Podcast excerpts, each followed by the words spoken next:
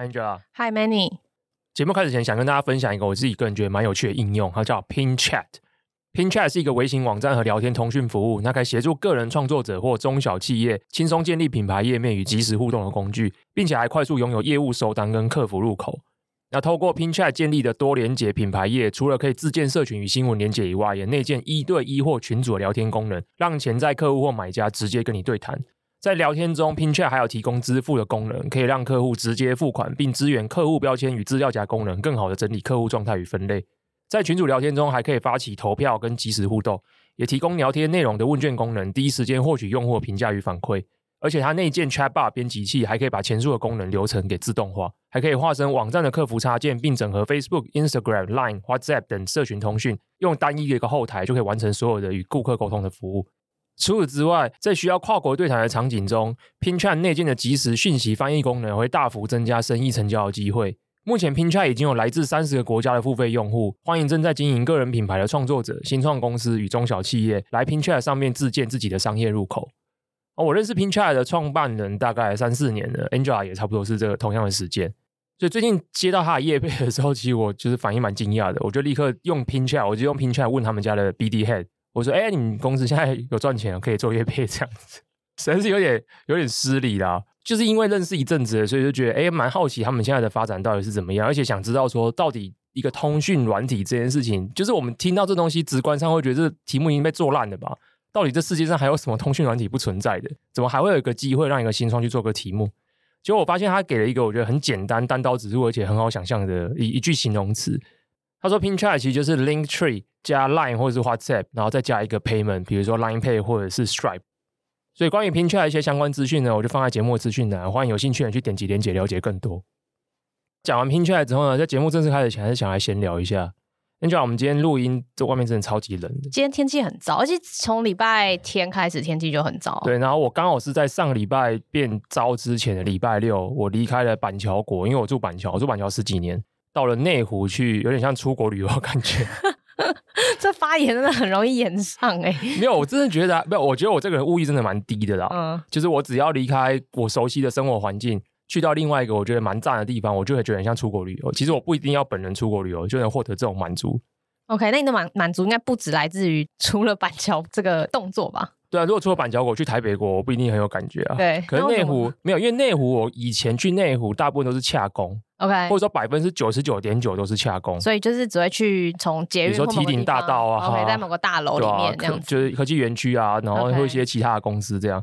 所以对，然后去商办区，通常就是我觉得感受没有当然很深刻啦。第一个就是都是大楼嘛，然后第二个就是交通很糟。所以平常只要任何人跟我约各种，比如说不论是公事或者是私事要约一些地方见面，大家一定会问啊？你时间接下来问说什么地点方便？我一定会列出三大地点是不方便的。第一个就是新店，第二个就是内湖，第三个就是北投，就太远了啊！对我来讲。台整个大台北的角，就是比较偏边边的地方。对，而且如果严格来说的话，我最就是这三个如果要排序的话，我是最不 prefer 那个，我是最不喜欢内湖，因为如果一不小心约太晚的时间要出来是很麻烦的嘛。你说捷运它的车厢也是中载量还是低载量的，所以说它那个就是也不太抱怨很多哎、欸，也 不太好搭。没有，我讲那么多就是因为要铺陈。我早上的时候去找别人，下午的时候跟 Angela 一起跟一个之前只是网友人见了面，聊了一些有趣的事情。所以我等于是一整天都花在内湖的时间。那我有我是在文德站附近晃。那文德站附近就是有一个地方叫碧湖嘛，所以我就在碧湖那边走。然后因为我前几个礼拜刚去日月潭，真的也听起来有点夸张，但是我心里的感受是觉得我在碧湖那边走，跟我去日月潭其实蛮像的。等一下，这个到底你今天的发言真的很危险？为什么？这表示住碧湖的人很有福啊！你就住在日月潭湖畔啊，OK，超赞的。而且旁边的房子都比较老一点的，或者是比较新一点，都是那种豪宅型的。所以我在碧湖旁边走，然后看那些豪宅的时候，我在想说，哇，这阳光这种天气在里面，如果我也在里面的话，我应该就是非常舒服的看着湖景写慢报。我觉得那一天的天气因为真的很好，很热，好不好？根本就像夏天一样。礼拜六的时候，对，那天天气很好，然后就是。整个不管是温度，然后还有还有一些微微的风出来，所以下午走在那附近，其实真的是蛮舒服的。所以我那天就是直接就拍了照，我就上传到我的 IG 线动，我就打了一句话说：“内湖也太像人住的地方了吧？”就就超多人回那个 IG 那个私讯给我，里面有九成的人都是回同一句话：“房价不是人住的地方。”等一下，只能说这个这个造景是有价的，真的很棒哎！我真的觉得太赞了。那一天早上我是去做别的事情嘛，然后下午的时候就约了一个网友见面。这网友也蛮妙的，是有一次在我们之前的集数，我不知道聊什么，好像是聊什么 CRM 或什么之类的，我们就聊了一些，然后聊欧洲的一些公司新创。结果就有一位读者朋友，就是听众朋友寄信给我，他说他自己本人是在爱沙尼亚的一间公司工作，然后那间公司刚好我跟 Angel 都听过，叫 Pipedrive，也算是独角兽等级的 CRM 公司，主打的市场是比 Salesforce 还要再更呃中小企业一点的公司。这样，他说他在 Pipedrive 做了蛮长一段时间，然后一开始是做 Support，接下来变成当 Support Engineer，接下来往下当当到所谓的 Process Engineer，所以他就是在那边工作一段时间，然后对爱沙尼亚有各种的想法，然后他还很想跟我们聊。包含比如说 CRM 怎么做客户成功，怎么做 support，可是那封信就是蛮久以前啊，所以我就我就当时就有回他，就说哎，很棒啊，就是蛮有意思的。如果有机会的话，我们可以聊这个东西。就刚好他在今年年初的时候回来台湾三个月，所以我们在过年前的时候就有约时间，约在这个礼呃上个礼拜的时候我们在内湖见面，这样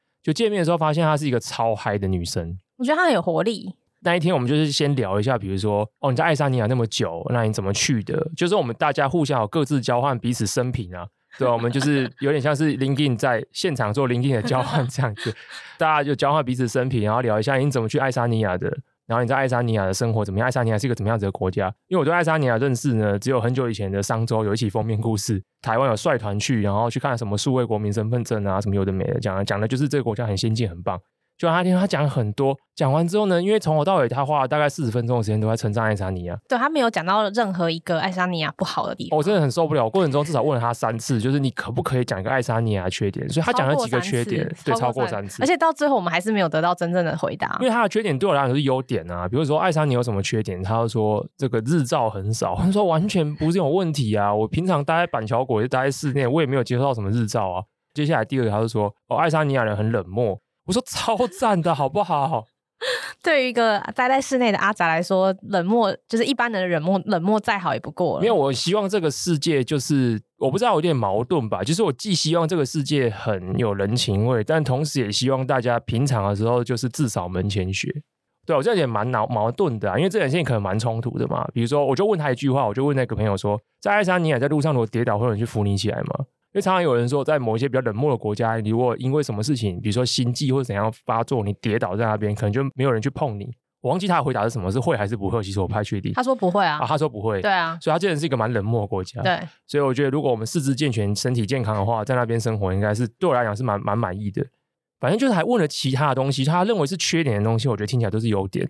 然后他还说房价超级无敌便宜啊。对，他这是才二十几岁，好像快三十岁了，他就已经在那边买房子，我的天呐！对比到刚刚前一个，怕我们在聊内湖，而且很大哎、欸。他说他买了一个透天，还有地，好像二十几万欧，二三十万欧元之类的。还有，然后整个透天那整个地坪好像是几百平方公尺，好像三百还是五百平方公尺。我 他妈算了一下，就是哎、欸，好像是几十平还是一百平呢？所以你扣掉那个房子，如果你房子的地坪是比如说六十平，好哇，你有四十平的，就是公社，公社有些绿园，其实也不是公社，因为它是自己的啊，所以应该不是算。不是公社，就是你有那个绿地，嗯，有绿地，你可能真的是可以种花花草草什么之类的，然后这样子要三十万欧元。想说我们在这边干嘛的？我太惊人了吧！我在台北应该一辈子都买不起房子。过程中其实最有趣的是，因为 Pipedrive 是独角兽，所以我们就去聊说，哎，整个爱沙尼亚的科技圈发展是怎么样？就他边聊，他就说，哦，爱沙尼亚其实有好几只独角兽。我们十只，对，我们没有，我们那时候十这个数字是我们一边在那边 Google 的，对，就 Google 之后，Angela 在那边 Google，就 Google 出来就说，哇，竟然有十只独角兽，我觉得超惊人的，我们就赶快就是立刻就是反思，就想说，哎，那台湾有几只软体独角兽？干嘛？你现在警铃大作是不是？没有，没有对台湾什么不敬啊，我们半导体业很强啊，这是每个每个国家的产业发展的重点嘛，就不一样嘛。但总之是蛮惊人，因为爱沙尼亚有这一百三十万人，对，非常惊人的数据，就是内湖跟板桥加起来可能差不多就是一百三十万。今天一定要一直用这些东西当 benchmark 就对了。对啦，差不多，因为板桥就是蛮多人的嘛，所以我就觉得哇，好惊讶。然后这个国家只有一百三十万人，可是他竟然可以出十只独角兽，就问了一下说他为什么？然后他虽然在那边待了五六年了，可是他他只大概讲了一个理由，这理由我觉得也蛮说服人的。他说。其实这一切的烂伤可能都可以回溯到当年爱沙尼亚出了 Skype。当然，我们不知道 Skype 为什么会冒出来，或者是为什么 Skype 会这么强，因为这背后一定还是有些 background 的。所以 maybe 我们之后的呃，我们之后的 podcast 可以做一集，就是做 Skype 这一集。我相信网络上的资料应该都蛮多的。他说 Skype 被收购以后，大家一定有非常多人最后就是不想继续待在微软，所以他们就会离开。离开之后就是开枝散叶，所以像 Pipedrive 的创办人以前也是从 Skype 出来的，然后他们也从 Skype 里面抓了很多他们以前 co-work 过的同事出来创业。我想说，哎，类似的故事其实也发生在芬兰，比如像 Nokia 也是一样。整个 Nokia 在发展的历程中，也非常非常多人出去，然后创新的业。整个 Nokia 被收购以后，也非常非常多人在离开。而且 Nokia 的版图又更大一点，因为 Nokia 这间公司不只做软体，它本身还做比如说无线基地的技术啊，那些硬体的东西。所以我觉得，哎，那一天跟他聊天，其实收获蛮多，而且过程中又发现了一个很有趣的题目。我后来发现，其实它不能完全算是一个爱沙尼亚公司，但是。反正我们等一下会聊到一下他的团队啦，他的 CTO、他的 Tech Team 其实主要是爱沙尼亚，就是 build 在爱沙尼亚的。但是这个 Founder 本身其实是美国人，那他们的 Headquarter 也在美国，只是他们也会强调说自己有一大部分的工程的，还有一些其他的相关的 Operation 是在呃爱沙尼亚的首都塔林这边。好，那在我们正式进入节目以前，我现在要赶快做一个道歉启事。对对对，对，忘记了，了好像应该一开始讲这件事情，这样显得好像很没有诚意。不会不会，就是呢。我们上一集的时候念到蛮多次微软他们家的云端服务，当时我的发音实在是不太正确。我们当时我已经忘记怎么讲了，然后我觉得 Angela 当时也没有纠正我，我一直都觉得说他英文比我好，所以他没有纠正我应该是对的。然后现在想起来应该是在挖洞给我跳。But anyway，就是有人就是私讯给我，然后跟我说，Manny 就是从你的节目获益良多，但是呢，你就上一集有个字一直念错，希望我可以就是修正一下。然后他也附了，他很趴哈，附了一个服务。这服务里面有各国语音，有英国英国男生、英国女生、美国男生、美国女生，各种人不同的东西去念微软那个云端服务。好，所以我这边要默念，我不要默念十次啊，原本觉得十次有太多，我默念三次。微软的云端服务叫做 Azure，Azure。你对面一直笑干嘛？Azure。我觉得这画面真的太好笑了。A Z U R E，Azure。对，好，我已经默念完了。这样，然后欢迎大家有各种意见都可以跟我讲啦。我很，我很希望跟大家有多点互动。大家如果觉得说英文发音念错啊，数字讲错啊，是亿讲成十亿，或者是讲成千万，或者是讲的内容有错等等之类，都欢迎大家私讯我。那你透过 Facebook 或透过 IG 或是直接 email，我都是没有任何问题。或是透过 Podcast 的评论留言给我都没有，这没有任何问题。平常讲什么不一定会回，但是如果纠错的话，一定会有人回你。对，纠错的话，我一定会回你，而且我会跟你讲说，你可以就是可以告诉我更多的错误吗？我有点 M 呐，对。请大家都知道这是 Azure，然后我发现这年头讲话其实蛮辛苦的，因为你看我们讲中文的时候要避免字语嘛，讲英文的时候避免发音错误，对，所以我觉得也欢迎大家纠正我们。我们觉得我们节目应该发展到现在第三十六集，我们的字语的比例应该大幅的下降了，一直一直都不高啦，一直都不高，就是以前偶有犯错，偶有犯错，对，我们现在内置有内心有自我审查，没错，各种自我审查，对，接下来以后所有的英文字我们都会好好的就是研究一下怎么发音，以免念错这样子。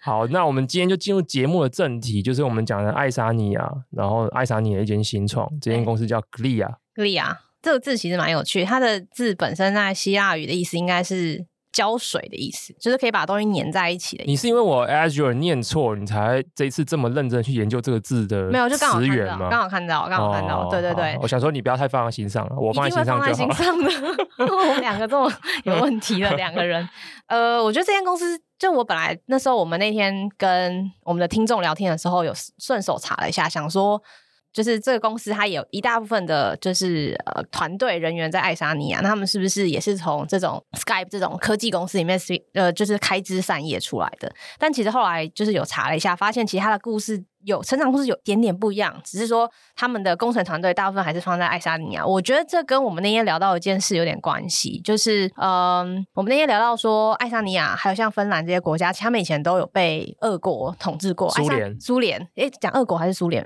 在他们在苏联的统治下，其实是出了很多理工科的人才。哦，因为当年二呃苏联想要在军备竞赛上面赢过美国嘛，冷战时期的时候。是是是，那这些就是理工科的人才，工科可能就去做什么火箭啊，做这些机械的。那如果是理工数学很强的，其实后来都会比较容易走上可能资讯相关的行业。所以其实像什么芬兰啊，甚至我们上次聊 Spotify 的时候，他们是瑞典公司嘛，然后还有像爱沙尼亚，他们其实的理工科人才都是不错、很厉害的。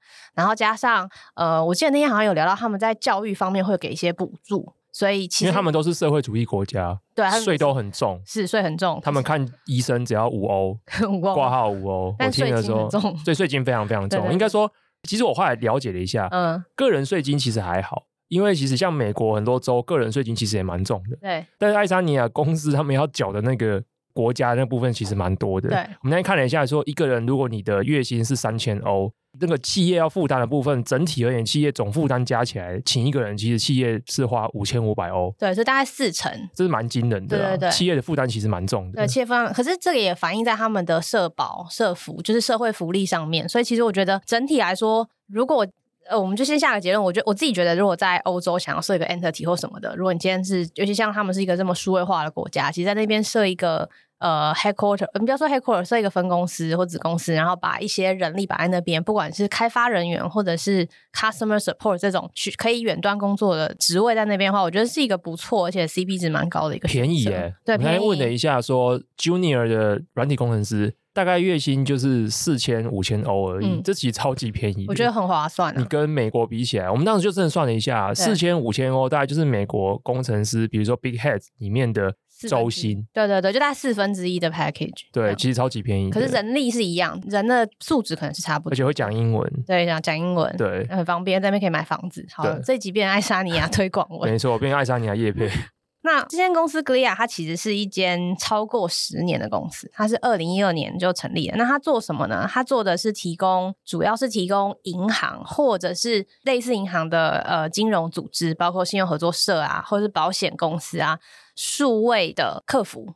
所以数位客服这件事，我们等一下可能再细聊一下，什么叫做数位客服？因为他们团队一开始也不是从这个事情起家的，但他们十年前一开始做的时候呢，他们把自己定位也是一个 CRM 公司，那我发现其实全世界有蛮多人在做 CRM 这件事。像爱沙尼亚人怎么这么热衷于 CRM 这个题目？嗯、呃，这个 founder 蛮有趣，他的 founder 那时候开始的时候是是两个人，然后 CEO 本身是美国人，他是一个 UPenn 的呃美国宾州大学的经济系毕业生，但他也学了一些别的东西，学了一些 engineering，然后也呃也有就是学了一些电影学，反正大学生嘛应该什么都学。不过他比较有趣的是他在。宾州大学的时候呢，他有他在他的 LinkedIn 上面有有特别放一张，就是 certification，就是一张证照，他是演说的，就是经过认证的很好的演说家。这种东西可以有有有认证？不，他他写 UPenn 里面有个 Certified Instructor of Oratory，这应该没有念错，就是我我查那个字是演说的意思，哦、就是说我可能是很会演讲的意思。OK。好，Anyway，放在 LinkedIn 上面啊。等一下会聊到为什么会讲这件事。那他后来毕业后，其实就是当做这种 analyst consultant。他在一间 VC 做了一阵子，然后又去了 Accenture 做了也是 analyst，大概两三年的时间，其实没有很久。然后他就创业了，就是二零一二年他就创业了。所以他不是什么，不是像我想的一开始想的那样是什么爱沙尼亚出来，爱沙尼亚裔或什么的，没有。呃，一开始这个公司其实它也不是叫 Glia，它是叫做 Sell Move，自我移动，不是，这不是 Sell，幸好是。Sell 就是卖东西的那个 sell 哦，销售移动，没错，所以它一开始完全跟 FinTech 没什么关系。呃，我是回去 TechCrunch 查，但是他们一开始在二零一二年出出来的时候，其实就完全是一个纽约的公司。他们在纽约可能就是参加一些活动啊，想要去打一些纽呃，想要做这样的服务，提供给一些他们想要服务的客户，所以他们只是外包他们的 Tech 到塔林这边，就是。爱沙尼亚首都塔林这边才认识了现在的 CTO，所以我理解他们应该是这样子开始这个创业旅程。那他一开始是要卖什么呢？他一开始的客户其实是车子的经销商、跟奢侈品、跟珠宝相关的东西。他希望可以帮助这些汽车经销商跟卖奢侈品的这些 SMB 呢，把他们的 sale 往前 move，就这样子，就是一个单纯的 CRM。在十年前的时候。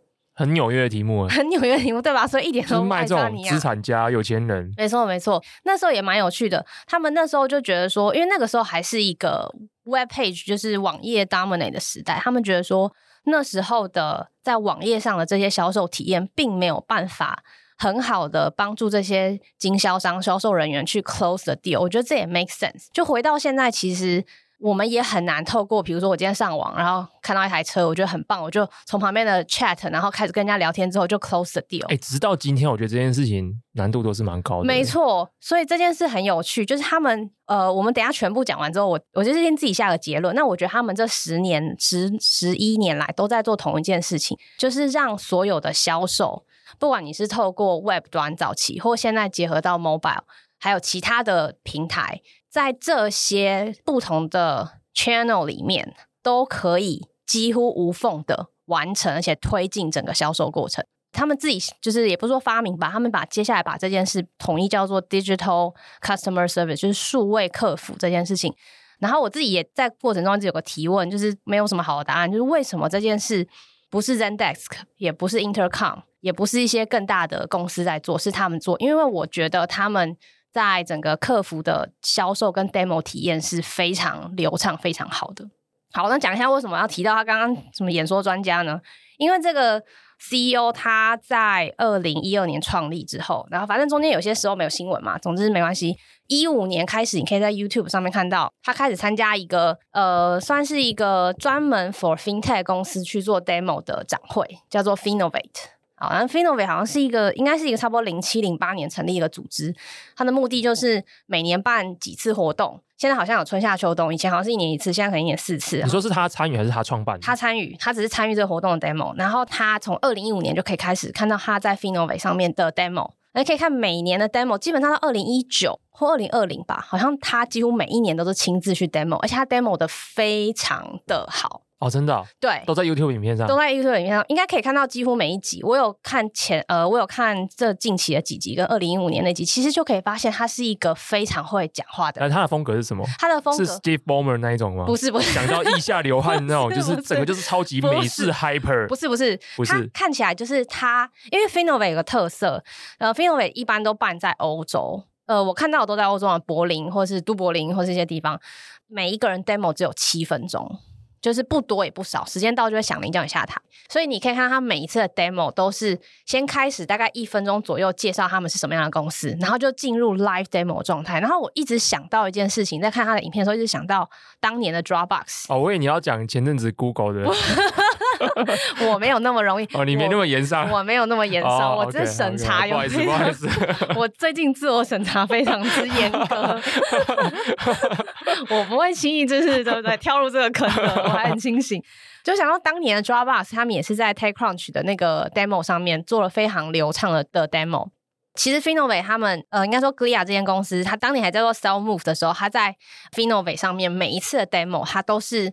非常流畅的展现他们在跟顾客、他们的客户讲说，他们的客户互动的过程中，怎么样流畅的使用他们的产品。因为他有在一个 podcast 访谈里面强调说，他觉得对于他的客户来说，要怎么样吸引他的客户，最好的方式就是让他们看到说，我的 demo 是这么的流畅，你就是这么的使用它，就可以带来很好的顾客的体验。然后他们每一年都有参加，重点是他们每一年应该是每一年吧，我没有真的去算，但是他说他们每一年都有得到 Best of Show Awards，就是他们每年都因为这个非常好的 presentation 七分钟，然后得到呃就是大会的奖。所以另外一方面，因为 Finovate 它本来因为 Fin F I N 开头嘛，可以想象它跟 FinTech 有关系，所以我也在假设说，我也这是我自己拼凑的，就是说他们可能也透过这个机会在展会上做了非常好的 demo，至于可以吸引到一些 potential 的客户。我们一开始讲说，这间公司其实它是 focus 在金融相关的客户，银行、保险或小一点的那种地区型的信用合作社，你要直接打进去这个窗口，其实也是不太容易。但是 Finovate 就提供这个平台，让呃想要跟金融科技呃金融公司合作的金融科技新创，可以有一个 demo 的机会。我觉得是一个蛮好的、蛮好的展现。哇，这真的蛮重要的。其实我以前没有那么的理解展会的价值。因为小时候在科技公司服务的时候，就会觉得说展会就是累死我而已啊。不是，你从这个面上来看，就太比较单一啊。就是搬机器过去啊，设 demo，然后对路过人讲这些东西，我觉得好累哦。所以对展会印象一直没有很好。可是长大之后，因为比较不需要做这些这些事情的嘛，就会从比较制高点来看展会到底可以发挥什么效果。那我觉得，哎，发现就像 Angela 讲的，其实一般的企业每年可以固定看到一些有趣事情的时候，通常展会这件事情发挥很大的效果。你可能去那边，你可以直接这样逛，你可以看到非常多的 demo，而且你可以实际跟他们公司的老板，或者是他们的 sales head，或是一些技术服务人员，直接在现场有一些交流。嗯嗯，所以他们现在全球有两百五十个以上的机构型的客户，列出来大部分都是大型的银行或者是保险体系，像是 Deutsche Bank，还有像还有提到 BNP Part，BNP 应该要翻什么？啊，算了，就讲 Deutsche Bank 好了。Deutsche Bank，还有呃，他还有提到像 Berkshire Hathaway，就是对他的。Insurance 的这个 branch，总之它是跟一些蛮知名的金融体系去做合作。这间公司它在过去其实它融资的历史不是太不没有没有没有太频繁。最近一次是二零二二年的时候，融了一个第一轮，然后融了一个大概。四十五个 million，然后估值大概超过略微超过一个 billion，所以它就是正式晋升为独角兽。哎，到第一轮四十五个 million 其实没有到很多哎。哦，对，它它前前后后不是越来越多，它中间有它的 B 轮在一九年，然后 C 轮在二一年。二一年那时候其实就是因为疫情嘛，可以想象疫情的中间其实他们的业务成长了蛮蛮惊人的。那据他们自己说，二零二零到二零二一成长的 revenue 就就是营收的成长大概是一百五十个 percent。然后那一轮其实从 B 轮开始就有美国一个蛮知名也是长投软体的公司叫 Inside Partner 加入成为他们的领头。然后 C 轮的时候，除了 Inside Venture Partner 继续跟投之外，还有另外一个也是做就是 Customer Service 的 Founder 叫做 Don Brown，他是呃他曾经创立了一间就是客服公司叫做 Interactive Intelligence，但他被另外一间更大的公司收购了，当时收购金额也是一个 billion 等级。那他也是作为 Angel 呃他也是作为投资人之一加入，所以我想。他们在应该是在疫情前后，呃，疫情后吧，应该是有蛮不错的一些 traction 的表现，所以从一九二一跟二二都有呃成功的融资。那这个融资也让他们更积极的进行一些 partnership 跟一些收购，所以从一九年以后，他们就开始买一些不同的新创。我就先不一一列明他们的新创，但主要看起来他们是在针对我们现在讲的，不管是推荐的一些技术或者推荐的演算法。还有像对话式的 AI 公司呢，进行所谓的收购，所以其实这这件事我觉得蛮有趣的，就是公司成长到一定的阶段，然后有一定的 traction，就是你有一定，倒倒是网络上很少找到这样的公司的 revenue，他们都会就是不太接受这种很 sensitive 的数字，但看得出来 VC 的投资在这种时候就是可以加速他们成长跟 scale up 的一个手段，还蛮特别的。大部分的 SaaS 公司至少在可能 B 轮、C 轮以后，都蛮乐意揭露一个数字，就是 ARR。啊、他们完全没有揭露，是因为他们的客户是金融业者为主，所以他们对这件事情比较保密一点吗？我觉得也许，也许有可能是因为有很多种原因。我可以想到另外一种可能，就是就是做客服的公司，如果你不强调你自己就是这么 digital 的话，其实有很多公司。如果你太快把这种数字揭露出来，大家很快就知道你的 pricing 的 range，还有你服务的规模，oh. 所以我很容易去 benchmark 你这间公司可能落点在哪边这样子。但我觉得投资人会继续一直往下跟投，然后他们也偷用这些钱来去做新的并购，应该还是有蛮多成长 synergy。那讲一下为什么？我觉得这间公司它的，我看了一下它的 demo 嘛，我觉得他们做了几件事蛮有趣的。那他们的网站其实也非常的怎么讲，资讯丰富。我我我自己刚好最近有一个机会要跟就是像公公家单位啊，台湾这种就是确认一些账单啊这些事情，然后我就发现其实你回想一下，上次你打给如果需要去银行，讲错了，需要就是跟银行确认什么事情的话，我们是不是要先打客服？哦，这我一定要分享一个经验，然后赶快分享。对，我最近刚好要做一件事情，就最近终于想要办一些新的信用卡，因为我一直很懒得做这件事情。嗯。那我最近想要办一些信用卡，原因是因为接下来今年可能因为解封嘛，oh, 所以比较常会出国。OK，所以要找一个那种国外消费比较高的卡。也欢迎听众推荐给我，我现在其实没什么头绪，就好多种，我都很懒得研究信用卡的东西。然后加上因为我一直没有办某某卡啊，我分享太多 detail。好，我先讲回我自己个人的就是经验。OK，反正去年的时候，Costco 不是换成富邦嘛？对。所以当时国泰的卡就没有效嘛？哦，oh. 而且国泰因为它之后会强制，就是好像应该是强制吧，会帮你换成 Q Q B 卡。对，应该已经陆续在。可是当时我就不想要啊。对，我就觉得我国泰那张卡当时就是为了 Costco 办的。哦。Oh. 可是如果没有的话，我就不想要国泰这张卡。所以，所以我就要取消掉这张卡。是。而且我要取消 Q B 的那个自动转换的这个东西。OK。结果我就打那个电话客服。我首先打电话就怎么都打不进去。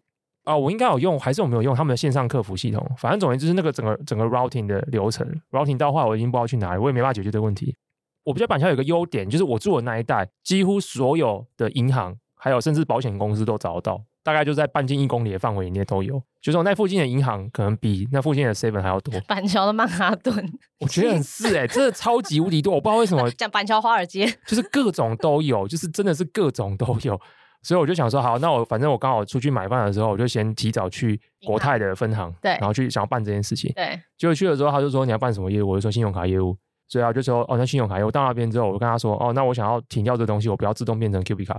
就他做了一件事情，让我觉得超 shock，他在现场打给客服、欸，哎，那到底发生什么事情？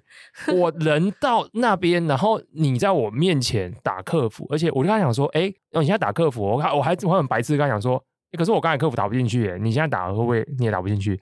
他说哦没有，因为我们就是分行点，我们打的是另外一支线，就是一定会有人接。有专线，有专线。我想说神经哦，那我就是我要特地人要到那边，然后你打一支客服专线，然后现场我真的就是拿起电话来，我就在跟客服讲这件事情。也就是说，我们到现在都没有办法在金融体，我觉得在台湾啦，在台湾很难，但我应该没有任何一个品牌或者是任何一个金融体系的品牌是可以让我们在家里或任何地方用任何的可能的方式来解决我们遇到的基本的这些问题。比如说，我要取消信用卡；比如说，我要确认。账户是不是发生什么？取消信用卡应该其他家我也取消过别的啦。就是如果客服电话打进去的话，是可以取消啦。对，应该说我觉得只要不论是线上或是电话，我能够不需要这样子的方式，我都是可以的。对，我刚才分享那个经验是比较荒谬的地方是，是你现在是到我人到现场，然后你在现场打客服电话给我解决这件事情，这是我觉得非常非常神奇的东西，而且还跟我说现场的专线是已经打得通的。我觉得很有趣，因为在一个就是这个 founder 本身，就我刚刚讲的这个 founder，他虽然大概从二零一二年就开始创立这间公司，之前就是一个算是顾问业跟 VC analyst 的经验，这样他其实一直都很在意一件事情，就是怎么样在不是只是金融体系，就怎么样在销售的过程中可以无缝的在不同的呃，我们就先用英文叫 channel，但他说他不喜欢用这个词，在他他喜欢用什么词？他喜欢用 mode 模式。好悬哦！对，这什么意思？怎样？就是我们一边讲，看会不会了解。他觉得说，重点不在于我们使用了哪一个 channel 去联系我的作为客服的窗口，也重点也不在于我们用什么方式，到底是用文字也好、语音也好、电话也好，还是影像也好。重点是在这些不同的 channel 跟呃模式里面，我们必须要做无缝的转换。他做了一个很有趣的 demo，在他的某一个 Finovate 的这几年的一个 demo 里面，就是。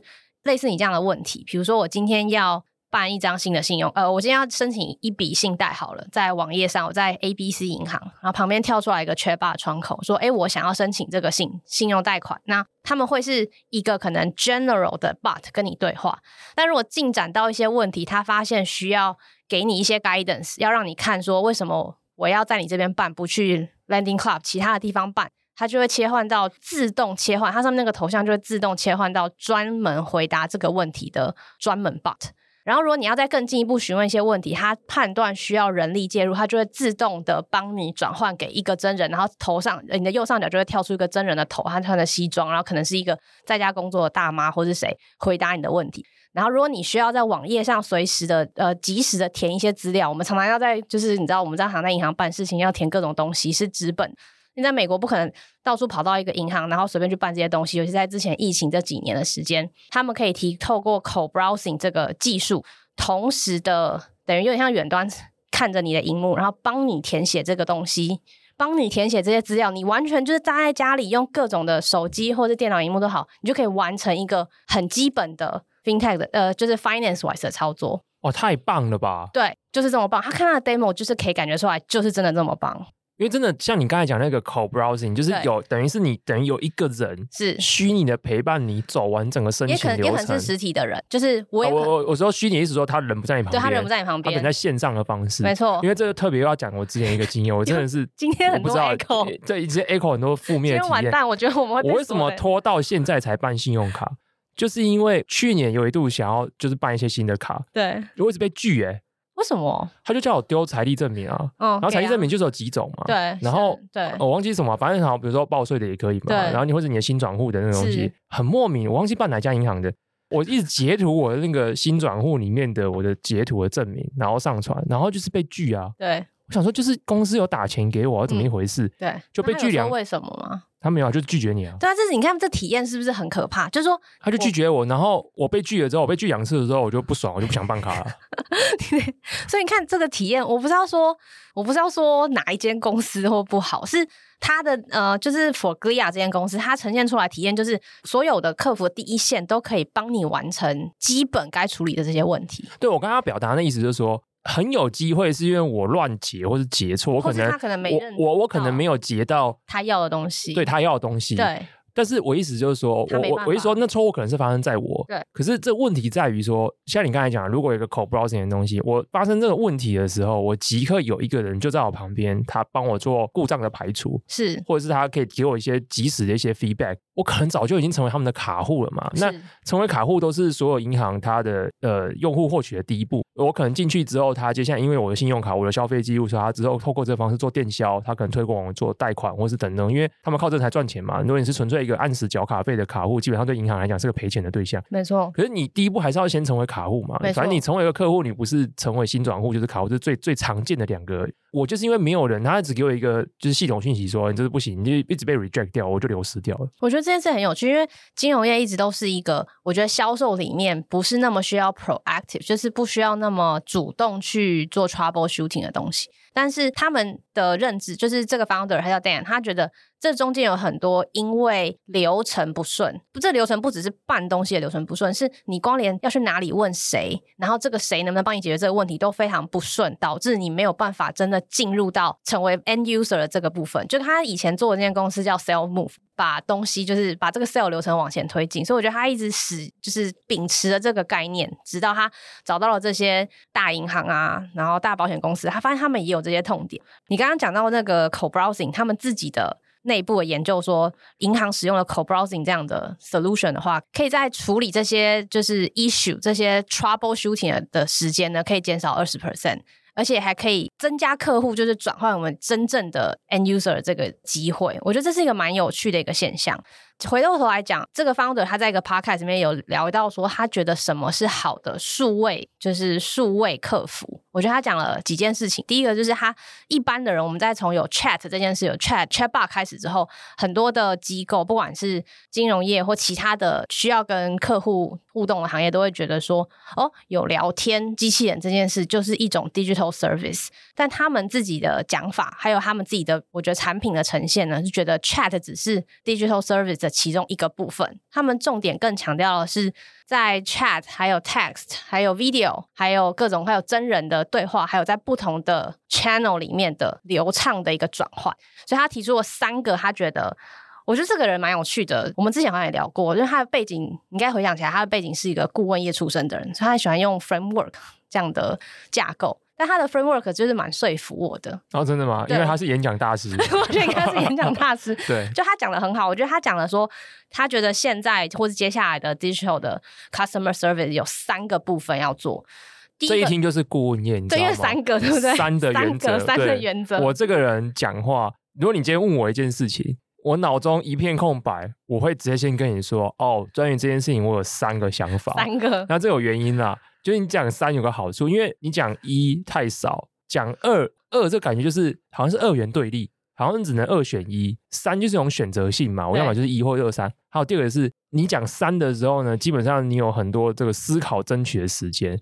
但我觉得他有一个，在这三个原则上面有一件事情，就他觉得未来的世界是 on screen 的世界，这也没有错。我们大部分接下来我们应对的，不管是电脑或者是手机，都是一个荧幕的世界。他觉得在 on screen 下面，我们要做三件事。把这个 digital customer service 的体验做好。第一个就是沟通，沟通就包括我们刚刚一开始讲的，到底是什么媒介？你是文字也好，语音也好，讯息也好，甚至电话也好。然后第二个是协作，我觉得这件事其实就是刚刚讲到的 co-browsing，这是其中一个代表。但他们有很多其他的工具，就 co-browsing 是其中一个我觉得蛮好的 demo。说如果你在各种沟通的方式下面，可以再把这个沟通的协作性做好的话，你下一步就可以带到 automation。自动化，这是第三步。这第三步，所以这就是三的奥义啊。是啊，三就是怎样？我刚才讲的是这样啊，这个东西就是有深度的嘛，所以就是浅中重，跟你喝咖啡一样。对，所以我觉得蛮有趣。你要先有好的沟通的方式，比如说你至少要让打得进客服的那支电话，或者是。email 或是各种的 chat 方式，在网页或任何地方，或在网银的界面里面，让你的用户可以找寻得到。然后找寻得到之后，我在遇到问题的时候，要有人可以跟我协作，不管那个人是实体的，或是他是虚拟的，也是最好。但是如果实体的，可能说请你到某某分行去办理，这也是某种我觉得勉强可以接受的某种。不行不行，我现在标准很低。我们现在是 on screen 的世界，我还去某某分行。好，对不起，我大家都没有空，我收回。没有，大家现在好像都要实体跑银行，还是很还是很常实体跑银行吧？真的很受不了。我知道，好，所以就是这个 on screen 的 collaboration，就是它要有各种方式可以让你在荧幕的这一端可以继续去协作，把这件事推进。有遇到问题的时候可以往前推进，然后最后就是。Automate 部分我觉得可以展展现在很多地方。他们自己的 demo 里面，我觉得可以切换不同的 bot，还有真人与 bot 之间的切换，我觉得就是一个很好的 automation。这蛮强的，对啊。因为这个 echo 一下拉回去最前面，我们聊到说我们在内湖的时候跟那位听众朋友聊天，然后因为他一开始进那个 Pipedrive 的时候，他是当 support，就是所谓的客服。当天我就问他一个问题，说：“哎，那客服有没有什么 KPI？因为我这辈子没当过客服嘛，我想说这应该是一个非常重度，然后很辛苦的行业。”他就说：“哦，客服的 KPI，他们后来定的一个 KPI 叫做人家一秒内要回复，看真的很很快哎，我觉得超 shock。我想说一秒，啊、我的天哪！我想说这全世界，我我刚我这辈子没有一秒回复过任何人，所以我说现在在那个 automation 就还蛮重要的嘛，因为他这一秒可能是前面已经先 automate 很久了，而且在那过程中他可能会先萃取一些必要的关键资讯。”这个资讯他会打给那个客服，所以那客服他一旦切换在一秒内的时候，他已经有非常多完整的脉络，他可以稳顺着这东西继续下去。它的 demo 有很多不同的场，有些不同的场景，有些是申请说贷款啊、信用卡啊，或是帮你填一些表单，甚至只是做一些支付。那其实他们的整个 tech solution 是蛮 all in one，就是说，呃，身为一个不管是实体的，或是不管你是 bot 或是虚拟的人，其实你都可以在客户在你的那个页面上的时候呢，就已经有一些基本资讯，比如说这个人是谁，就不需要再报你的身份证字号。然后确认一些问题，报你哪一间学校，你只要进去那个页面，他就可以知道你是谁，跟要做什么事情，指引你完做完接下来的事情。我觉得这件事是很在我的想象中，跟我上一次就是使用这些台湾的银行体验是蛮不一样的。哦，可是这有一点我觉得蛮特别，是可能我们也没有相关的 domain knowledge，也没办法深挖了。既然就像台湾，我们跟真人对这些资料的时候，它其实就是一个 KYC 嘛。对，因为我要怎么做数位身份认证？比如说我今天登录了，可是我怎么知道你不是冒名登录？比如说你今天是因为窃取到某一个人的账号密码。可是他从这个东西直接调 database，因为我相信台湾的这些客服的窗口已经同步，他们电脑上面都是有这些数字。没错。可是他们就是必须要再真人再 KYC 一遍。是。所以我不太确定他们怎么做到，就是 KYC 的流程可以做到他们不需要再 repeat 再做一遍这个验证。这是一个，然后另外它的 demo 很多都是比如说申请一些东西，那申请这些东西其实你本来就要提供该提供的一些资料。哦。那看起来的话，其实不是这种，比如说我需要在比较重大的，对，比如说我要改约定账户之类的。对对，它 demo 的时候是一种，它也像是。初步的第一层会用到的服务，所以我觉得很有趣，就是它让客户对这个品牌是，哎，我可以很无痛的增加这个银行。这其实蛮重要的，因为其实现在到二零二三年了，我对于透过网络跟比如说电信业还有银行业，我都会忐忑。哎，这认真的，大概你大概不会抱着超级有信心，觉得这个回应是 OK 的，就是说不会陷入很奇怪的 loop 或者怎样，就是你总是会做好一个心理准备。哦，下一步可能要打电话，对。然后电话如果打不进去的话，就是得跑分行或者是跑实体的地方去办理这些事情。就是我觉得到二零二三年，我还是没办法对这件事很有信心。对，没有办法，没有办法像上网买东西一样。对，真的，我觉得超难的。嗯、然后甚至是每次只要真的成功在线上完成一件事情，都会觉得哇，哇，好好棒哦！怎么可能 magic？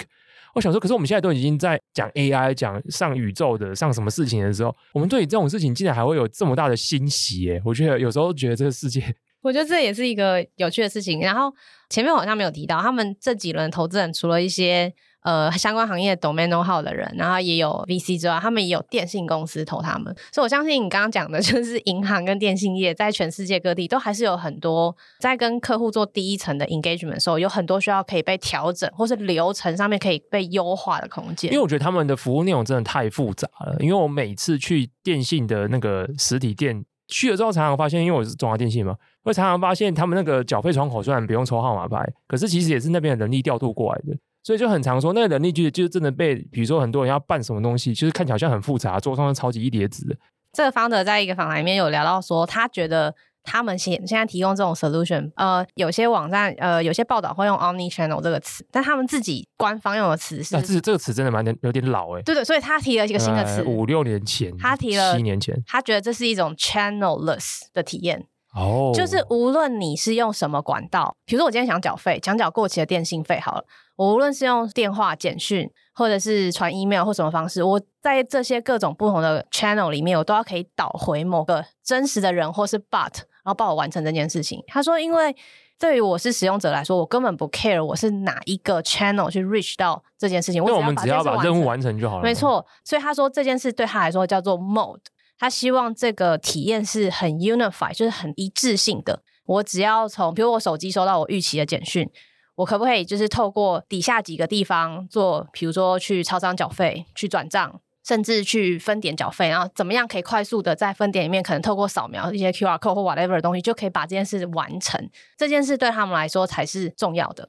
我觉得 Omni Channel 也很好啊，这个词就是有点更强调说我所有的 channel 都是合而为一，但他觉得这个 channel 就是本身就是一个假议题。重点是在银行或像电信这样的服务里面，我们本来就只是想要透过中间这些媒介去完成一件很小的事情，比如说我只想要申请一个账户，或者想要把这个 payment 搞定。Glia 也觉得应该让这件事变得非常的容易。那中间可能需要一的是 Chatbot，可能是一般型的或专门型的 c h a b a 帮我们完成这件事，或者是一个真人陪我们搞定这件事。而这就是整个 Glia 提供的 Ultimate 的服务。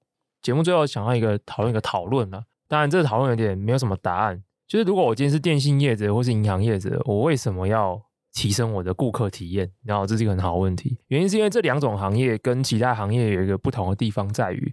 呃第一个，它是监管行业嘛，所以它的竞争是有限的。比如说台湾的电信业就那几家。第二个是它的竞争不只是有限的，它的竞争也有区域性的限制。比如说，我今天不可能我不爽台湾所有电信业者或是银行，我就用国外的电信业者或是国外的银行。可他情况下，你不觉得很有趣吗？就是说，如果大家都一样烂，其实也不用在这上面竞争嘛。也就是说，我今天只要把我一样的钱，比如说我用格力亚一年多少钱，那我把这个钱可能拿回去是提供什么样子的消费的补助。因为大家其实对信用卡或对银行其实没有忠诚度可言嘛，哪一家的回馈比较好，大家就会去，所以很多人就办非常多卡，而且这个卡因为权利的效期也会一直不断的变化，它可能就是半年、半年、半年这样，所以有非常多人就是半年到就赶快换另外一张卡，就是有点像信用卡游牧民族这样子，所以我不太确定说提升顾客体验这件事情对于银行这个行业或者是对于电信行业来讲。它真的会对他们本身带来真实的竞争力吗？我是说，消费者会因为那家银行的客服体验或者销售体验特别好，所以我特别喜欢用下他们东西，even 他的信用卡的回馈是比较少的。对我自己会觉得这是一个大宅问啊！我他们他没有在就是任何访谈中提到说，比如说好银行业或是电信业，因为使用他们的 solution 可以提升多少的，比如说营收或是客户的 retention。但他有提到一件事情，应该是疫情之后比较推升这个想法，因为其实在美国这种服务其实没有呃，就是说比如说我去旁边的便利商店缴这个过期电话费啊，或者是去哪里办一个。电信的的新的方案其实没有像台湾这么的方便哦，oh. 所以其实，在疫情后面，当然说，你说疫情后这件事情会不会回归所谓疫情前的正常？呃，这件事没有人知道。就是意思就是说，如果这个团队过去三年每年都是百分之百以上的营收成长，好了，接下来会不会成长变比较慢？这我不知道。但是他有提到一件事，就是银行们其实也慢慢，我就讲银行或金融体系也慢慢理解到说，这件事是一个不可逆的趋势。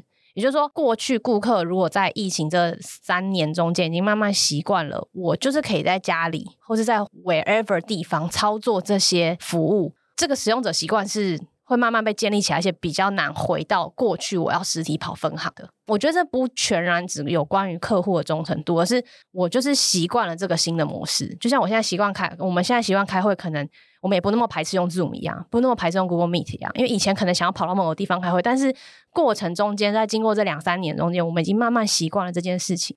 而这件事对我们的时间、对我们的生活都有蛮好的、蛮大的一个影响。我刚才只想到说，他如果没办法，就算没有在顾客忠诚度上有明显的提升，maybe 有可能是因为这些公司他们因为用了 Glia 或是其他相关的 solution，他们更去配合，不论是疫情后人们改变的行为，或是新一代的人，比如说 Z 世代年轻人，没错，他们习惯的使用的 mode 这件事情，我觉得 maybe 有个好处，第一个是在这个 mode 里面，可能比旧有的 mode，比如说跑分行这件事情，它更好的去 upsell 或者 cross sell 一些其他的 solution。我今天去银行，我可能心中就是。抱持着一个单一任务，我有时间有限嘛，我人又抽时间来这里了，我在那边可不想听你废话。没错，完全不想。我现在办个信用卡，或者我今天想取消个信用卡，你突然没跟我说，哎，你要不要买个保险，买个什么有的没的？第一个是那个人在当下他有限的处理时间内，他不一定拥有你那么多资料，所以他不一定，而且每一个销售窗口或是每个服务窗口，他不一定都很能做这样子的行为。你还要转来转去。对，所以他可能不一定在当下可以去做这些东西。可是我进入所谓的 on screen 的 mode 的情况下。第一个，他所有数字都在那边嘛，所以他可以不论是用 automate 的方式，或者是用他直接转真人，可是真人他已经拥有一些 automate 数据的情况下，他可以做更多的销售其他的服务产品，不论是保险的、金融业务的、贷款的，或他也更了解说你这个时间点都有办什么业务，但是你过去可能有怎样的金融的处理的表现，他基于这件事情提供适应的产品给你。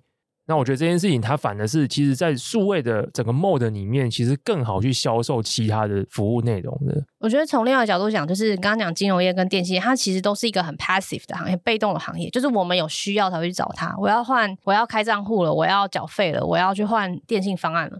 可是有这样的数位客户体验，它中间有大概提到，我自己把它综合起来，它可以提供给顾客一个更 proactive 的体验，就像我在卖东西哦，这我觉得很合理耶。对对对，因为对大部分就金融或者是电信行业来讲的话，通常设置这种单位都是成本单位，因为它就是解决问题而已。对，那个 call center 嘛，它没有产值。对，理论上你是把电话接进来转给下一个地方嘛。对，或是解决问题而已，它其实并不会让这个人多付钱。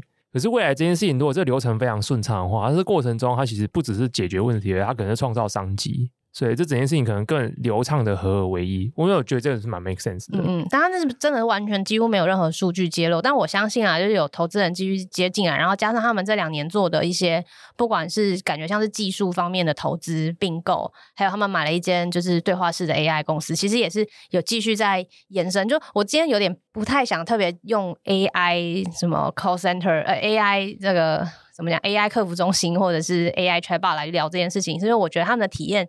他们并不只强调这个，因为那不是 AI 的部分。我觉得重点是它这中间的 demo 跟切换的体验是非常，就一个虽然不在这个市场的用户，我也会觉得哦，如果有这样的服务，真的会不错。我会对于就跑银行或者是跟银行打交道，不会有那么多的担心、想法跟 worry 这样子。而且我觉得这创办人其实蛮聪明的，因为他们一开始其实不是从金融业切入的，对。可是实际上，确实金融跟电信业这件事情是最痛的。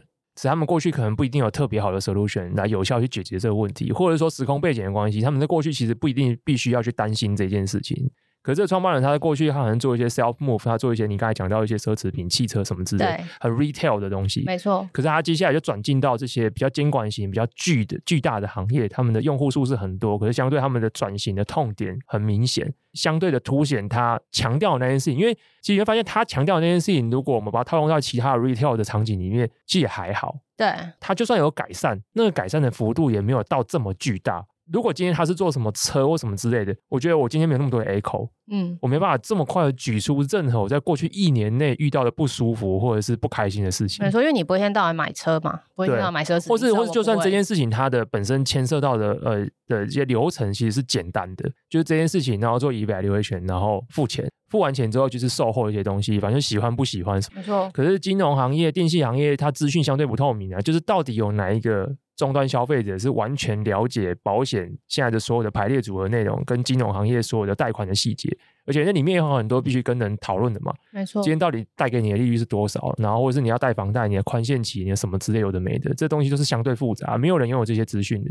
所以我觉得它相对的，它的服务资讯是不透明的，然后它的服务架构是复杂的，但是它的体验流程是差的。如何把这件事情把它整个颠覆过来？那我相信是格利亚他能够挑到这些行业切入一个，我觉得是真的是蛮聪明的啦。很聪明，我觉得从虽然没有办法。呃，很完整，因为这个公司在网络上资料真的也不太多，但是大家真的很推荐大家去看他的 demo。我觉得他的，而且他的 demo 都很短，就七分钟。可是对于一个想要聊、想要把客户的体验，不管你在什么行业，想要把顾客的体验做得很好、很顺的人，我觉得应该看完之后都有些 insight。这下一个很重点，这样，所以我觉得他能够这样子，公司整个 cost structure 整个成本结构可能是非常高效的。因为第一个，我觉得他一定不只是只把他的工程师、都总的团队设在爱沙尼亚。他可能很大部分的 support 人力也是在爱沙尼亚。哦，对对对，因为那一天我们跟那个听众朋友聊，他也说，像他接下来的工作会进到福斯集团底下的一个呃，也算是子公司。然后那一间公司其实是做整个福斯集团所，诶，是福斯还是通用汽车集团？福斯集团。福斯福斯。所以他们就是做整个福斯集团里面所有的车辆载体里面的软体 service。可这一套软体 service 的客服单位就要去设在爱沙尼亚，没错。所以他当时就是以他的专业在爱沙尼亚去找类似的公司，然后说其实有蛮多公司都会在爱沙尼亚那边设客服的单位，所以其实蛮厉害的。所以说，我那天听完就有个想法，就是有一天如果真的很想去欧洲的话，就要去投这种公司。没错，因为我们就问他说，虽然说哎，三千到五千欧的月薪好像听起来没有到特别多啦，坦白说，可以活，以活啊。Even 在台湾你这样比起来的话，其实也就是还可以，对，对可以活啊。但在那边可以买房子 啊，对，可以买房子啊。对啊，我就想说，我们那就讲一下嘛，三十万欧在台湾可以买什么？大概就是买门口进来换鞋子那一块地。台北市啊，对，台北市的话，不会，其实其他地方也差不多了，就是门口看玄关那块有多大。对对对对对，所以我就说哇，那其实很好嘛，就是其实重点不是你赚多少钱啊，重点其实是你要花多少钱嘛，这件事情能够 match 就好了。真在台湾，我觉得蛮，而是在台北市的话，我觉得蛮大程度上是不 match 的。我觉得任何人如果跟 Manny 一样，就是不需要与人常频繁社交，你不要乱给我下 tag 好不好？是，然后又又可以接受。比较北纬一点的天气，就是你有弹性的话啦，有弹性。就是你如果不是一个 超级 human person，比如说你一天不跟别人 hang out 喝酒，你就浑身不对劲、不舒服。对，真的可以考虑一下。这样的话，可能真的比较不适合高纬度的国家，因为他有说嘛，就是不只是爱沙尼亚这样啊，比如说你去芬兰、去瑞典，其实那个民族的状况其实有点接近，因为他们日照少嘛，嗯、然后所以他们相对的就是。地缘广阔，没错，然后人口又少。对，爱沙尼亚比台湾大一点多倍，四万五千平方公里，但只有一百三十万人，对，超惊人的，好可怕。对，但是他他们说，像他们那个地区的人有一个特性，我觉得这个点蛮有意思的，他们自己的那个生理守备范围很广，比如说这个人只能一只手打开这个。周围半径这个圈子里面是不准有任何人靠近的。我觉得这蛮好的，就是如果靠近的话，会觉得说你侵犯他的领地那种感觉。对对对，这种人在亚洲绝对活不了。你怎么搭捷运啊？你怎么搭日本地铁？疯了！就是每个人都是互相侵犯来侵犯去的。所以我觉得今天算是蛮意外一集，感谢这位听众给我们很多灵感，对，让我们更加了解爱沙尼亚，还发现有这样的公司。然后，even 它不是一间在爱沙尼亚创办的公司，但我们发现，哎，其实爱沙尼亚不论是在工程上面或者 support 上面，能够提供一些资源，也确实让这样子一个美国一个 founder 成立的公司有一个非常好的发展的体验。当然，这东西我就可以就扯超远啊，就是类似这样的角色在台湾是可以去复制的嘛。比如说，很多人也常讲一句话，就是来台湾找非常好的工程师。那这东西，我觉得这个题目真的蛮大的，可能也不是我们这个节目有办法去讨论到，但确实是一个很好的一个思考的切入点。好，以上就是本节节目。如果你喜欢我们的节目的话，欢迎分享给你的朋友收听。那如果你想要每周固定收到有趣的商业或者是新创的一些资讯的话，也欢迎透过节目资讯来订阅慢报。拜拜。